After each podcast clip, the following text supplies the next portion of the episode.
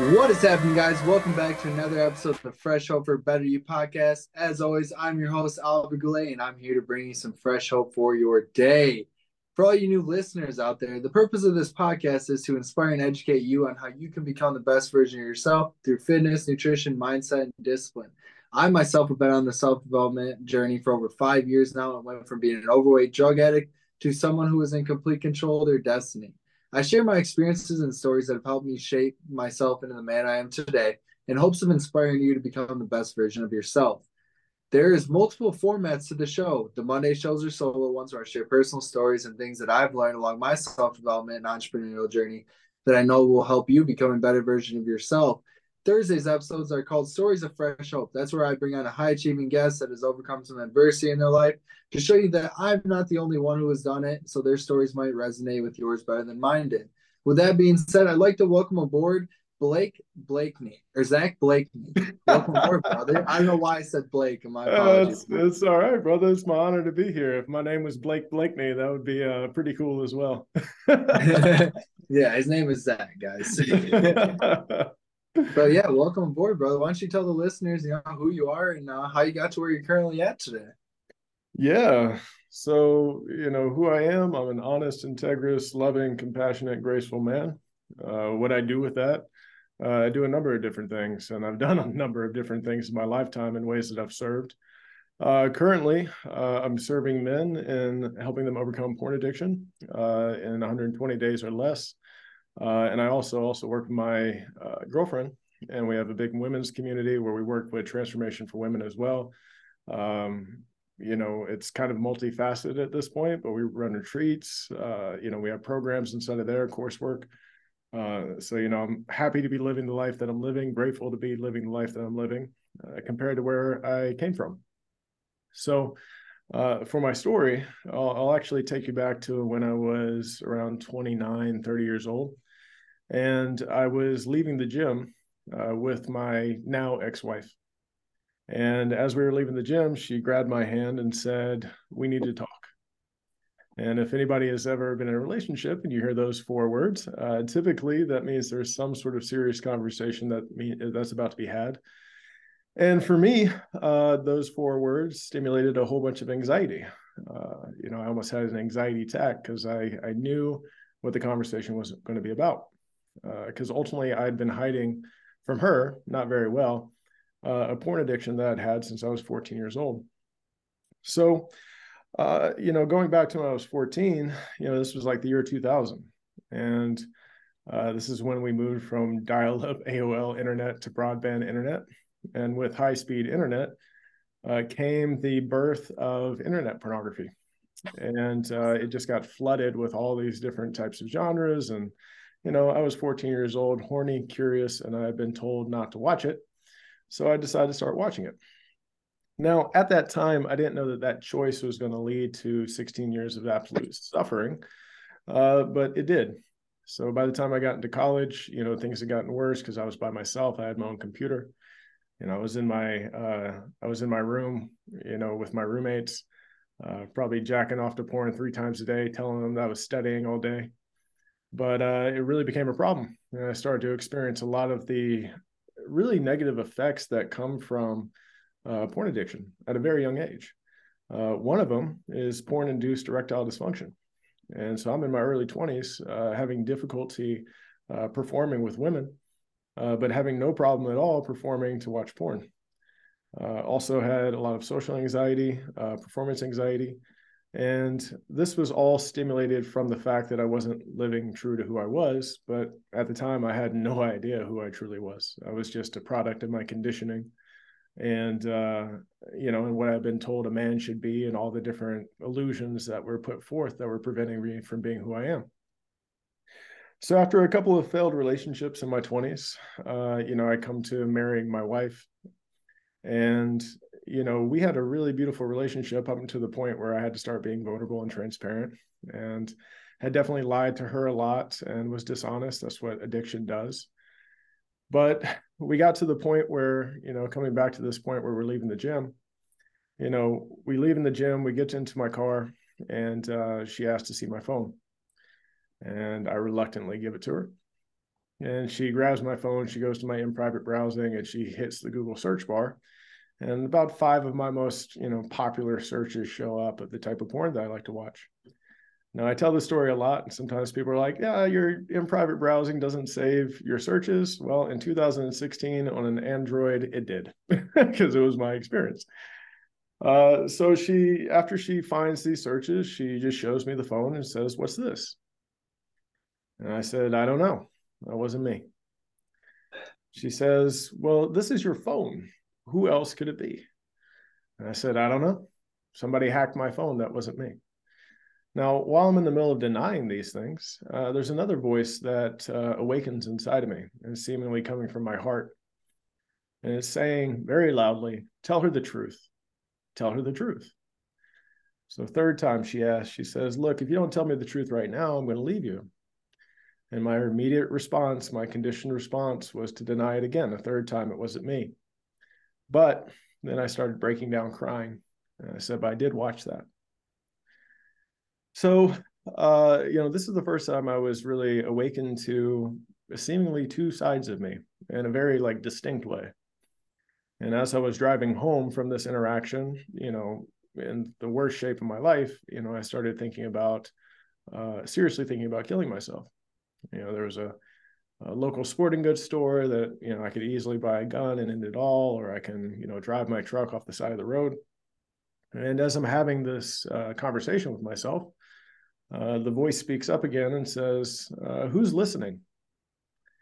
who's the one listening to this internal rhetoric that you are experiencing? And it got me curious because I didn't really know what the answer to that question at the time was. So that was one of the first questions that started to drive my own curiosity about, you know, who I am and and what I'm experiencing in my life. And about four weeks later, uh, you know, she comes home from work and I can tell that she doesn't want to talk.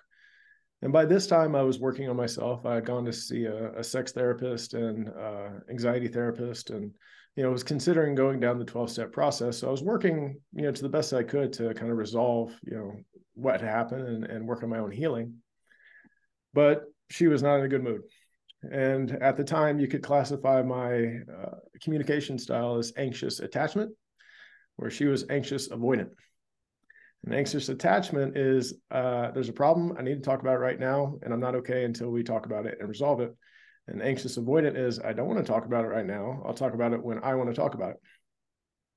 So I kept pushing her and pushing her uh, to talk about it to the point where she had locked herself in our closet and uh, you know we're crying at this point screaming at each other and i was never physically abusive to her but anybody that's been an addict that's had a partner knows that there's an emotional abuse that happens to that process whether it's unconscious or conscious it doesn't matter it's just happening.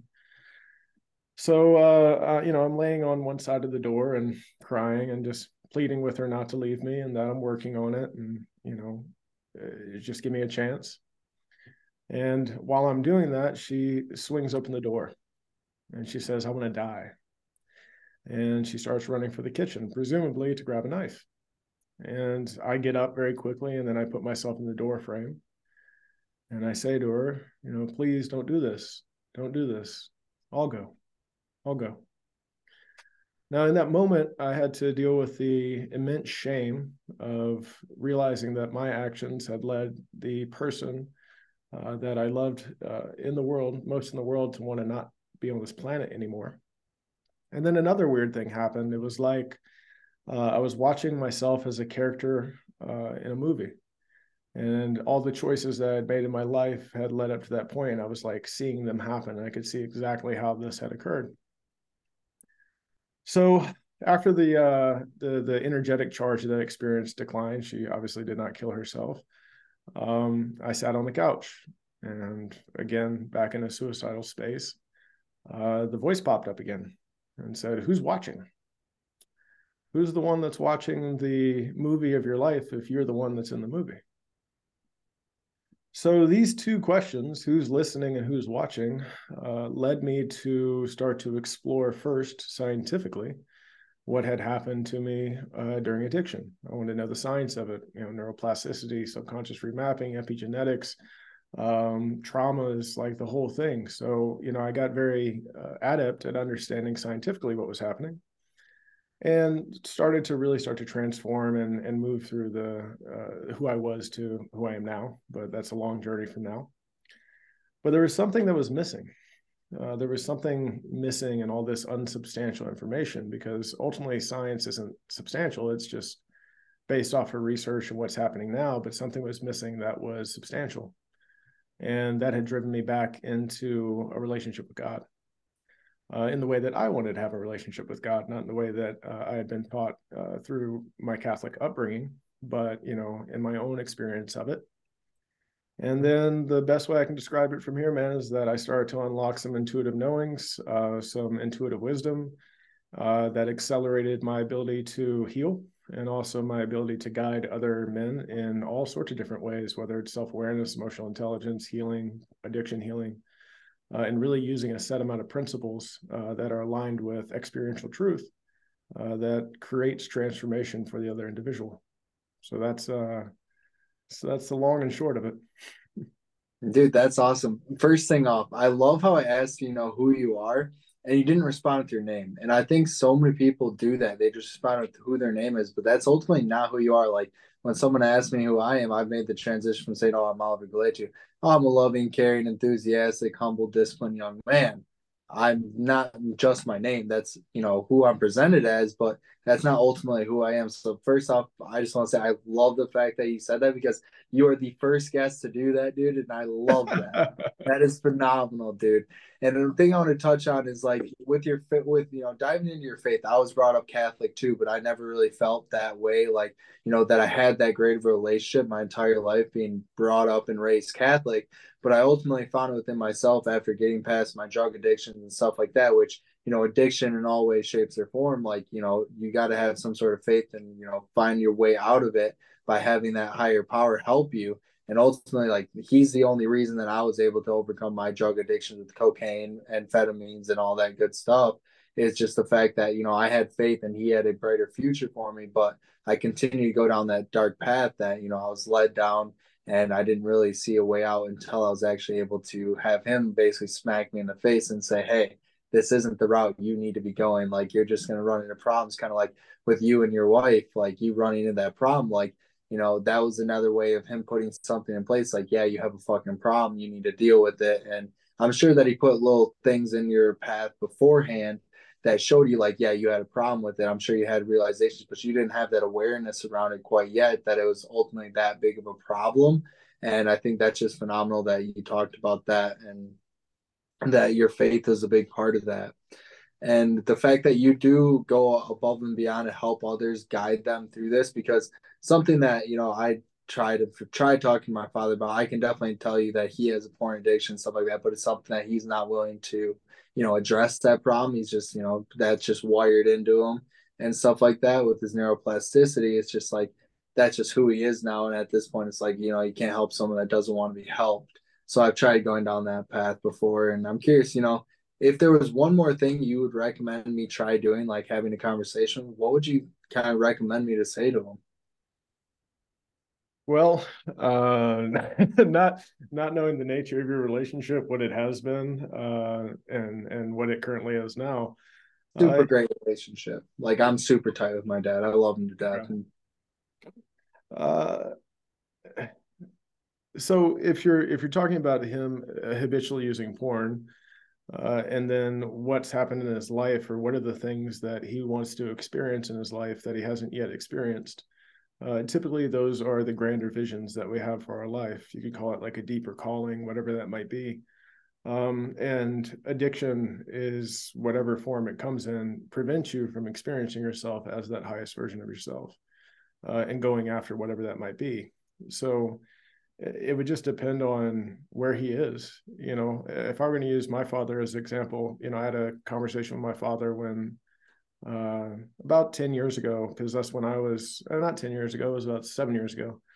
Um, we had gone on a trip together to Egypt and uh, Israel uh, and Jordan. It was an incredible trip. Uh, and it was right after like my divorce. So I was in, still in my healing stage, but I had learned all these things about science. And uh, he said to me while we were sitting at a table eating lunch, he said, I, I was so excited about change, right? And he was like, son, Uh, I've been in the same brain for the last 61 years. You know, I know who I am. I'm not going to change. So if your father is going to take that stance, there's nothing that you can do. There's there's literally nothing you can do. The only thing you can do is be the best version of yourself and be an example for change.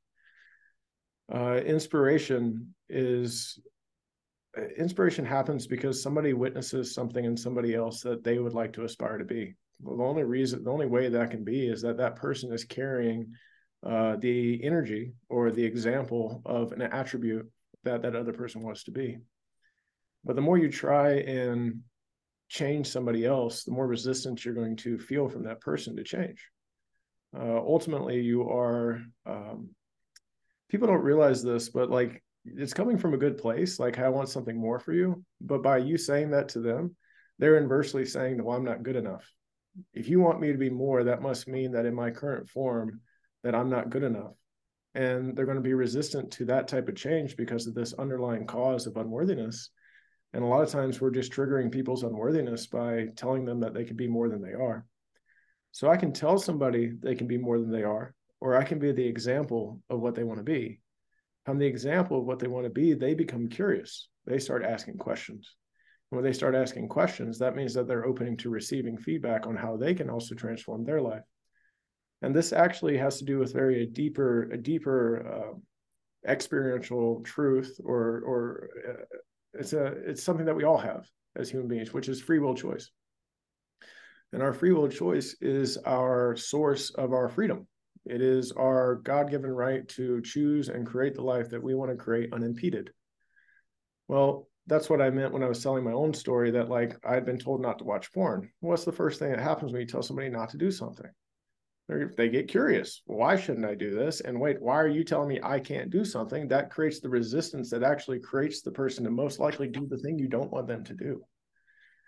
So when you have free will and you respect it, what I mean by respecting is that you're not trying to make them be something that you want them to be. You're trying to offer them an opportunity for them to step into what they say they want. And that's completely different. And by being an example, the curiosity comes from their own free will to ask questions about those things, which then opens them up to receiving what you have to say. But this is why unsolicited advice goes typically not well because they aren't open to receiving your advice, even if it's good advice. They didn't ask for it, so they're not going to listen to it. So I hope that helps in a sense of answering these questions. Yeah, no, that definitely does. I just know so many people that want something more for the people around them because they love them, but they're actually not showing them the way that can get them to do what they want them to do because they're trying to force it upon them rather than being the example of it. Yeah, no, that's something I used to try doing like when I first got like, you know, healthy and stuff like that and changed my life around. I was trying to, you know, push all my family members to do the same thing. And uh ultimately that kind of ended very badly. And I was like, well, guess what? I'm not gonna, you know, chase down that rabbit hole and try going that route. I'll just lead by example and you know, I've had more and more people continue to reach out, and that's helped me out. Like you can't you can't force someone to change unless they're truthfully ready to. And the more you push it on the less likely they're going to be. And I've learned that firsthand, especially family and friends, is like, you know, you can only want the best for someone, but ultimately like they have to want want it themselves. And that's the only way they'll ever change. So like I think my my dad with the porn addiction, I think that's kind of a lost cause where he's stuck in his ways and i don't think like even though i'm five years from you know watching any porn or anything like that i don't think that he will ever change that way so that just opened up my mind to it so appreciate that yeah absolutely brother it's my honor so why do you think it is like you know such a big problem in society especially in men with you know porn why is that such a big deal now well the first thing is is that most men uh, and women are as well, but let's just talk about it from the men uh, point of view. Is one that a lot of them are motivated by sex. Um, there is some sort of uh, masculine, you know, hierarchy of hey, if you have you know a sexual prowess or to have sex with women, that somehow makes you more of a man, which you know we know isn't true, but that's how we think about it. Uh, and then also the just availability of pornography uh, and then we talk about the, I'll tell you about like the four levels of attachment to pornography that actually creates it as being one of the hardest addictions to overcome. So, one, availability. You know, if I want to get drugs, I need to know a drug dealer and I need to go find a drug dealer. Then I need to, you know, pay them, do all these different things. It's a process. Even if I want to buy alcohol, I got to go buy it somewhere. It's not just like right in front of me. If I want to watch porn, I can do it on this computer we're on. I can do it on my phone. It's it's easy access. Um, so very cheap, easy dopamine and access to dopamine in that way. Now, once you start exploring it, uh, as I did, you know, you'll find out that maybe you'll start with like, you know, regular heterosexual porn if you're a heterosexual man. Uh, and then the way that pornography sites are set up, it's like, oh, you're watching one video and here's 50 other videos around here. And a lot of them are different in genre from the one you're watching. So then you start watching all these different genres that bring you down uh, into this jungle of sex that is in no way what sex actually is. So it creates this false perception of right what sex is. And then when you end up uh, masturbating to pornography, your body releases a massive amount of dopamine and oxytocin. So the orgasm creates oxytocin. Well, oxytocin is the binding chemical, which means that you actually become binded to pornography and you create a relationship with it. You have a sexual relationship essentially with a computer, but you also have it with the imagery that you know you're watching on the on the screen. Now, because society has shamed sex for in all different ways sexual expression uh, if you think about religions if you you said you're raised catholic it's a sin to have sex before marriage it's a sin to masturbate and sin equals you did a bad thing which means there's guilt attached to that and there's shame about, attached to that as well. Uh, because there's these perceptions after you orgasm many times if you're addicted you'll also then start beating yourself up afterwards. I did a bad thing feeling guilty. Uh, i am a bad person shame so it's a massive emotional roller coaster from stress that you might be feeling in your present moment that your body produces cortisol to wanting to escape that stress and find dopamine. This is the searching through pornography to masturbating to it, orgasming to it, now creating oxytocin, and then moving back into cortisol and norepinephrine that's created from shame and guilt. So it's this massive wave of emotions that people go through the hard part is is after you do that you bring that shame and guilt back into your present moment. So now you start to create quote unquote emotional baggage and you're just creating more stress inside of your present moment which makes you want to escape more. And again the availability of the escape is right at my fingertips. It doesn't mean i need to go buy drugs right? So this is really what makes it a really hard thing for people to have and to do you know, there's very little drugs that create oxytocin. I think MDMA is one of the only ones that really creates oxytocin. All the rest of them is dopamine and serotonin and sometimes cortisol with cocaine and stuff like that, that your body's addicted to this biochemical cocktail. And that's really the main problem that we experience as men. So if you take all this and then you start to look out into uh, how we've situated the dating world, which is now the dating world is the same thing swipe right swipe left and it's all mostly about sex when you come to the online space. We've essentially created this um, i don't know this cloud of confusion around what it actually means to be a partner for somebody else and what sex actually is. So the reason why pornography is so difficult for men to get away from is these four levels of attachment. So the first level is the mental level and let me uh, say one thing real quick is I like to reframe pornography to actually call it an entity because it gives you the opportunity to see the relationship you have with it. So I call the entity your mistress. So pornography is the mistress, right? And really, when you think about it, if you're in a relationship with somebody and you're doing porn on the side, it feels the same. There's guilt and shame around not being faithful to your partner. So you have the mental attachment. These are all the stories that you've made, all the rationalizations that you've made, the excuses and the reasons on why you use porn. Then you go to the biochemical uh, physical attachment. So we talked about the biochemical cocktail that it creates that creates you being addicted to it. Then the emotional attachment, which is we're talking about the shame, the guilt, even the ecstasy of the orgasm, all that different stuff that's attached to it. And then you have a spiritual attachment to it. And when I use the word spiritual, I'm really meaning the religious trauma that creates the cycle to continue to happen, that in some way you're going to hell or in some way you're bad in some way there's you're you're not uh, of a godly man because you're doing this activity, which actually creates it to continue to happen. So it's a very difficult addiction to detach from if you don't have a strategy that you can start to detach these uh, attachments and start to see clearly who you are without pornography in your life. Yeah, no, that's incredible. That was that was a whole lot. So the audience definitely rewind that to really uh, dive deep into how that actually works because that was that was a lot for me to handle there, but that was that was spot on there, dude. That was that really has me thinking. You know, the emotional attachment you have behind it is just like you know. I don't know why when I quit porn, I don't know why it was necessarily so easy. Maybe it's just because I was so invested into trying to find an actual partner and actually experiencing like what love was. And the fact that I definitely knew that I'd heard a lot of bad things like porn rots your brain, it does a lot of bad stuff for you, it takes like it's not real sex. And then once I, you know, was able to kick and had sex after a few months, it was night and day difference from before because I had all these trials in my past where I was like, yeah, this is just sex, and I basically would rather jack off compared to actually going out and trying to find a partner to actually experience this with enjoyable. And it was just like, I guess it just clicked with me a lot faster than it does with a lot of guys because you know I don't know if it was just like the amount of time guys have been doing it or just you know how the neuroplasticity with the brain works with that is just you know maybe it was just because they did it a lot longer than me that it was easier or it was just the fact that I was seeking something further and i knew that there was more to be had that comes with an intimate relationship like you said we have with you know technically the mistress behind the screen is just like you know having that be my you know goal is to find someone to experience life with compared to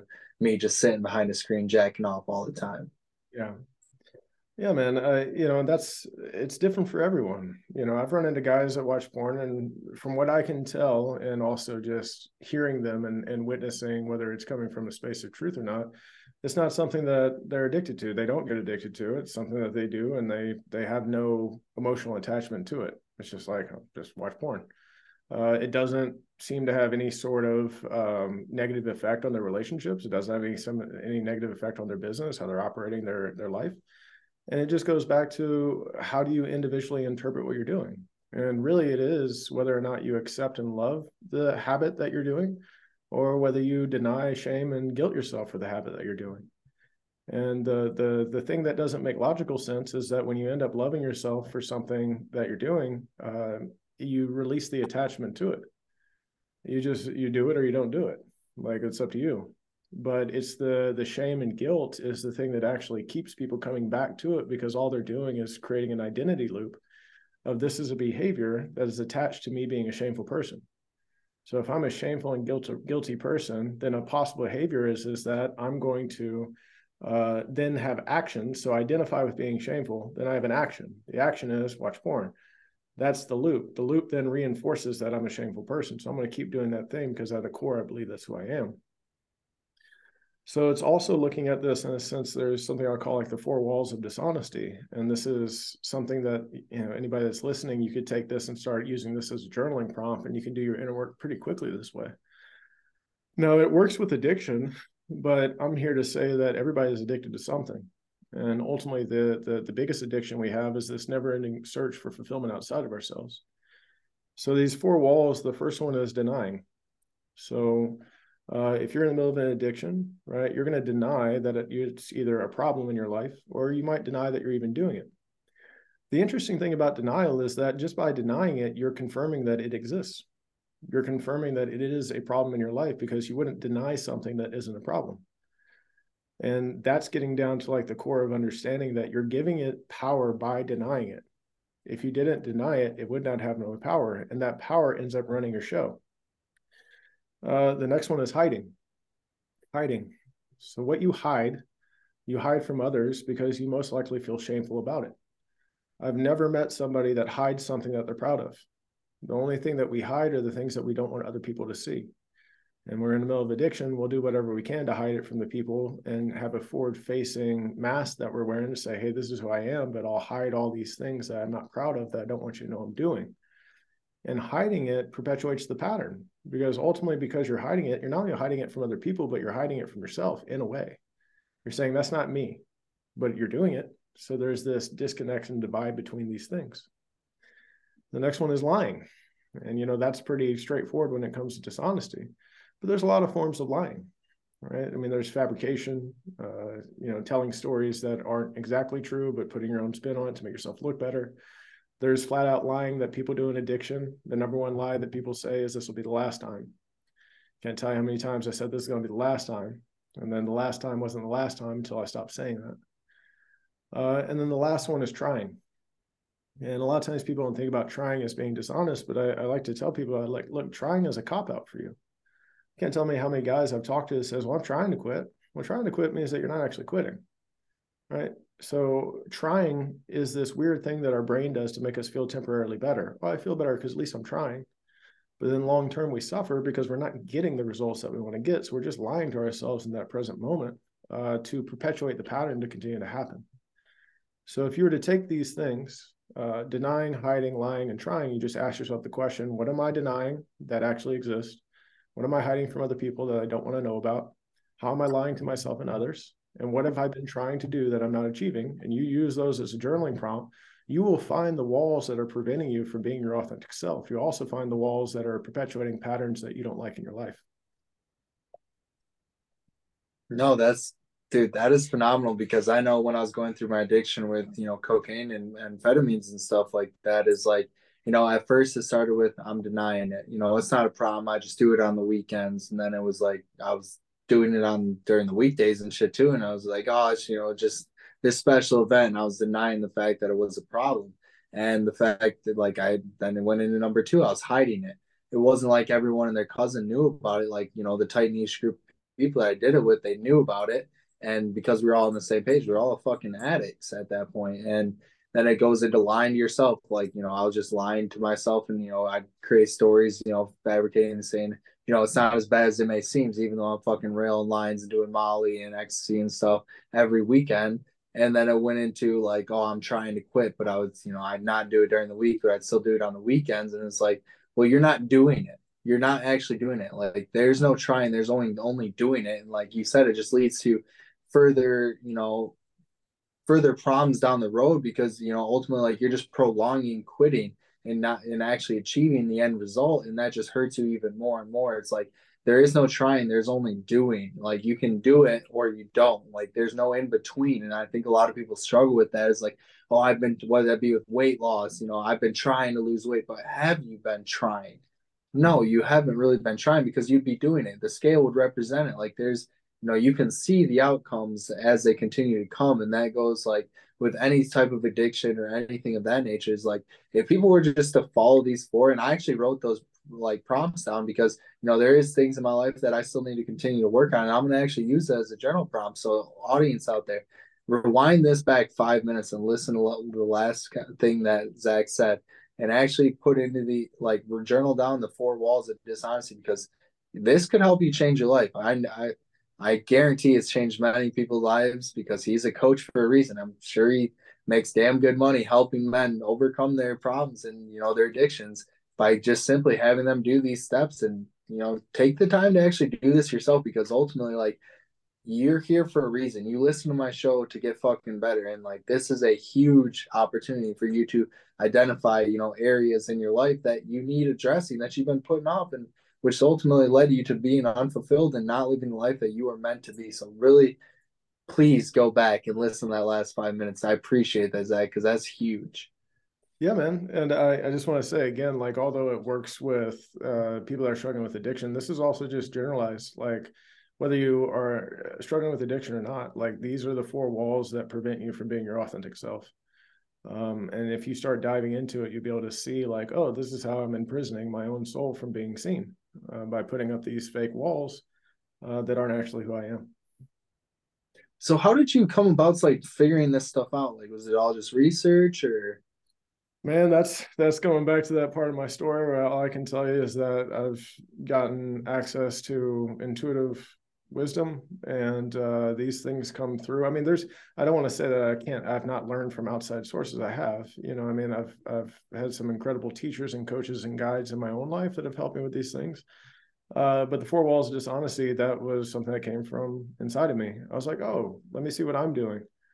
Uh, the majority of my knowledge about others has come from my own inner work that i've done uh, because ultimately what's most personal is most universal. So the things that I experience inside of myself, uh, our ego makes us believe that it's just our problems and that we're special in some sort of way when that's not true. We're literally all connected through our suffering uh, as humans. Uh, and the more we get connected with our own suffering, the more we can see it in other people and what they're experiencing. I can typically tell if a guy is struggling with porn uh, by the energy that they are carrying and by the way that I talk about it. If the conversation comes up, I've I go to like networking events, and you know, when somebody asks me what I do, I'll be like, "Well, I do this and I do that." But once I say porn, I, I could be in the middle of like you know a group of five guys, and three of them will look away, right, and one of them will keep looking at me. I was like, "All right, you three got a problem with it," and it's just coming from intuition, um, and that's just something that I I just say it's a God given gift that I unlocked through my own healing. No, that's that's honestly awesome, man, because yeah, it is a huge problem with people, and just the fact that like you know when the topic is brought up, whether like you know it be porn or any other addiction, and you can just you know talking to a group of people, you can just see it in their demeanor of people, like in their demeanor themselves is like that person's struggling with it. It's because they're not they're afraid to face it and have a conversation about it because it's something that they deep down know that they're fucked with and that they're really really struggling with. So that's really awesome, man. I love to hear that. You know, you're able to uh, have that intuition to be able to see things like that. And a lot of things, like what you said, you you had all these external sources that definitely helped you out, but ultimately it came down to you looking inward. And I think that's where most people like struggle is they want all the information, they need the answers all externally. But truthfully, if you just look inward for most of the answers and the audience listening, you guys got to really think about this is like any problems or any adversity you're facing, you can the first thing you should be doing is looking inward before externally because you know most of the answers. And if you can't, then you go externally. But you know, like Zack is saying, like it all came from intuition and looking inward within himself that he came up with the four walls of dishonesty because he looked at what he was struggling with and where he was fucking up, and which ultimately led him to living the life that he does now. He looked inward before looking externally because you know you can go down a lot of bad paths looking externally first, but if you look internally, your your higher self knows what you want out of life and ultimately it's going to guide you in that way and i'm super happy that Zack was able to do this and i've been able to do that too and that's something like before i even go looking for information externally i'll listen to myself my inner self like will tell me most likely what i need to do in order to get to where i need to go and that's something i think a lot of people struggle with. Yeah. Well and the so in doing the inner work too you know stories the stories we tell ourselves prevent us from seeing the patterns that are in our life um, and I'll use an example of my own. So my father uh, witnessed my grandfather. My grandfather was an alcoholic and kind of a, abusive uh, in their relationship.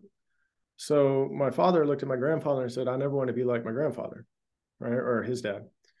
Well, my dad became exercise anorexic and OCD, uh, and th- that's how we were raised. So when I was raised, my father, loving man, but just like if he didn't do his routine and he didn't do the things that he was going to do, like he was terrible to be around. Um, and ultimately, that didn't leave a lot of time. His routine didn't leave a lot of time for myself and my mom and my sister. So I looked at my dad and was like, uh, I, I, don't want to be like my dad. And I actually was starting to say that, you know, to myself in my late twenties, like I don't want to end up like my father, which is also is my subconsciously telling me that I am being that denial. Uh, but then I looked at my father and said, I don't want to be my father. Well, I became a porn addict and got also lost in drugs for two years. So when I looked out at the stories, this, uh, this it's like I don't want to be that, but I'm going to create a new story. But it's the same pattern: addiction, addiction, addiction. That's the pattern. Different addiction, alcohol, routine, porn. It was the same pattern. So many times, people, when they're dealing with patterns, uh, they'll have different stories and they'll say, Well, this is different from the last time because it's a different story, but it's the same pattern. So really, this is about getting even deeper, detaching away from the stories and start looking at the the patterns and how they're showing up. And that's by actually moving into your emotional space because the emotions that you experience inside of you is cause. There's an effect to those. So this is the principle of cause and effect. This is a universal immutable law. You can't get around it but people don't realize that the cause of something is the energy that we're carrying. The energy energy in motion is the emotion that we're experiencing that's creating us to think and then act from that space which is the effect. So once you start looking into the patterns in your life from an energetic space and emotional space then you're going to start to see that the stories that you're telling yourself are preventing you from seeing the deeper truth inside of you that's a whole lot to wrap my head around, brother. I'm not gonna lie, that is a lot, but that that is spot on. That is, I mean, because you can be addicted to just about anything. Like I definitely can look back and be like, yeah, there was a time I was definitely addicted to my routines. You know, I was addicted to porn. You know, all these things, and you know, just being able to, you know, take a step back and look at it from that perspective, like I don't want to be so caught up in one thing that, you know, I have to miss out on certain parts of my life, like, you know, your father with your family and stuff like that. It's like you can't be so involved or like, you know, strict to something that it takes away from other areas of your life because it's going to ultimately have like resentment and stuff like that. And it's just wild to comprehend like you know how many people actually struggle with that whether that be you know being super addicted to their routines and structure and stuff like that or whether it be drugs or porn or any other vices that ultimately hold them back from actually achieving what they desire out of life. That's just it's a lot to wrap my head around i'm gonna have to go back and listen to that one again myself that's for sure so for the audience you guys are definitely gonna need to yeah it's uh, it's just realizing that one, you're 100% responsible for your choices and your life experiences. Uh, so sometimes it's hard for people to wrap their mind around that. Like, how could I create something unwanted in my life? Well, having is evidence of wanting. So you're it's in your experience. So in some way, you're the cause of that.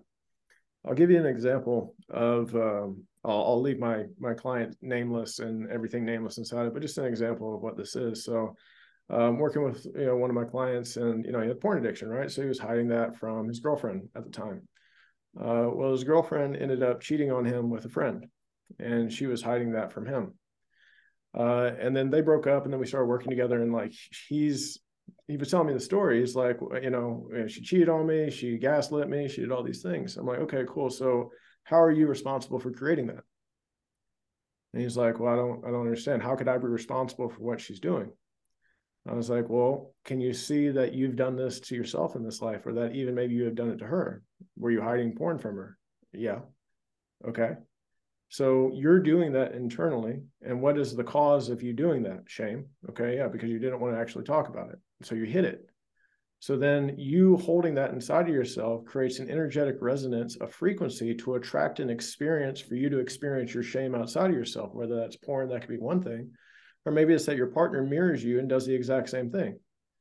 As we've as I've said, porn is a mistress. So ultimately you have the same experience of cheating on your wife or your girlfriend at the time by watching porn and not telling her and feeling the shame and guilt.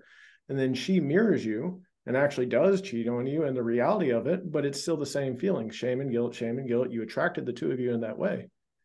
I was like, what if you weren't holding it in? What if you would have shown up in complete transparency and complete love with who you are? Do you think she would have did that to you?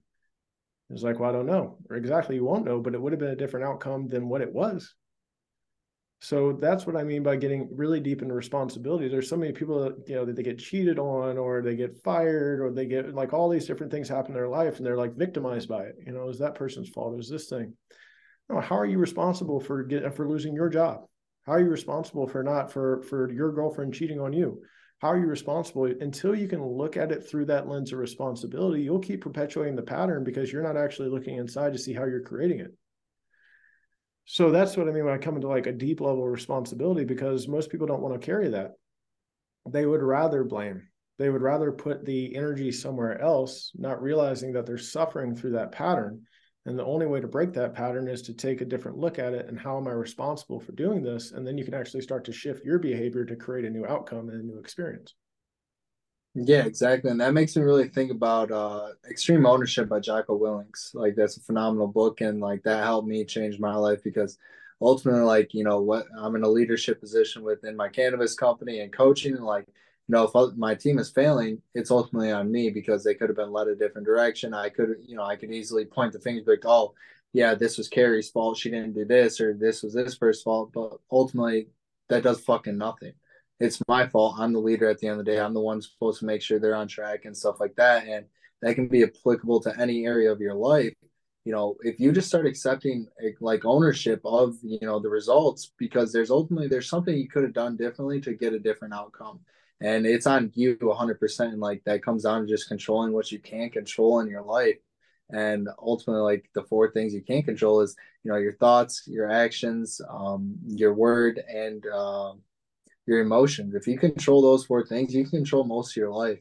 And i think a lot of people really struggle with the fact that like it's a lot easier to just point the finger and play the victim card but it's also a lot more rewarding and fulfilling within yourself to actually just accept ownership. And it's like it's easier to get over because you can point the finger at someone forever instead of actually looking in the mirror where the actual you know problem you know came from is like within yourself. Like if you can figure that out you can actually dictate your future and you can change that and learn from it compared to oh you know this person fucked up here and now it's uh you know it's that person's fault. But if you look at it in the mirror like okay this person messed up but how could i have led them differently? How could i put them down the right path? How could we have avoided this that makes you think a whole lot differently and that's going to allow you to not make that same mistake because you know people get caught in these cycles where they're like consistently these problems are happening but yet they don't want to look in the mirror and see where the root of the problem is actually coming from yeah yeah the uh, your external world is a mirror reflection of your internal world only 100% of the time if you can create that type of ownership and responsibility in your life, then you'll realize that you can create anything. I love that. So you had a, you know, one of the things that you talk about is like, why does, you know, s- society shame sex, even though it's like the very act of creating new life? Yeah. Uh, I'll just say that this is my opinion and take what you want with this, anybody that's listening. Um, sex is so if we think about uh, your sexual energy is the same thing as your life force energy it's the same thing um, so energetically or in a spiritual plane uh, we're talking about uh, the orange energy center or the sacral uh, and you can identify with this energy center by realizing that when you're feeling sexually aroused your lower stomach will you know have this flash of, of, of energy uh, but that same energy is the energy that can be used to create life right? So to have sex and to create life or to create your life. So if uh, you have a ruling class uh, that doesn't want anybody else to have the power that they have, then they might create things that will distract the population away from discovering the highest version of themselves. Well, if the highest version of yourself has to do with you wanting to live life and live life to the fullest, then why not drain that energy out of population? So let's create something called a phone first. And we're going to then create social media. And then the social media and this phone together is going to keep people distracted from living the life and stepping into their own life force. Uh, that feeling of shame, guilt, coincidentally, is in the same emotional center, right? So you feel shameful, your stomach's going to feel uncomfortable. You feel guilty, your stomach feels uncomfortable.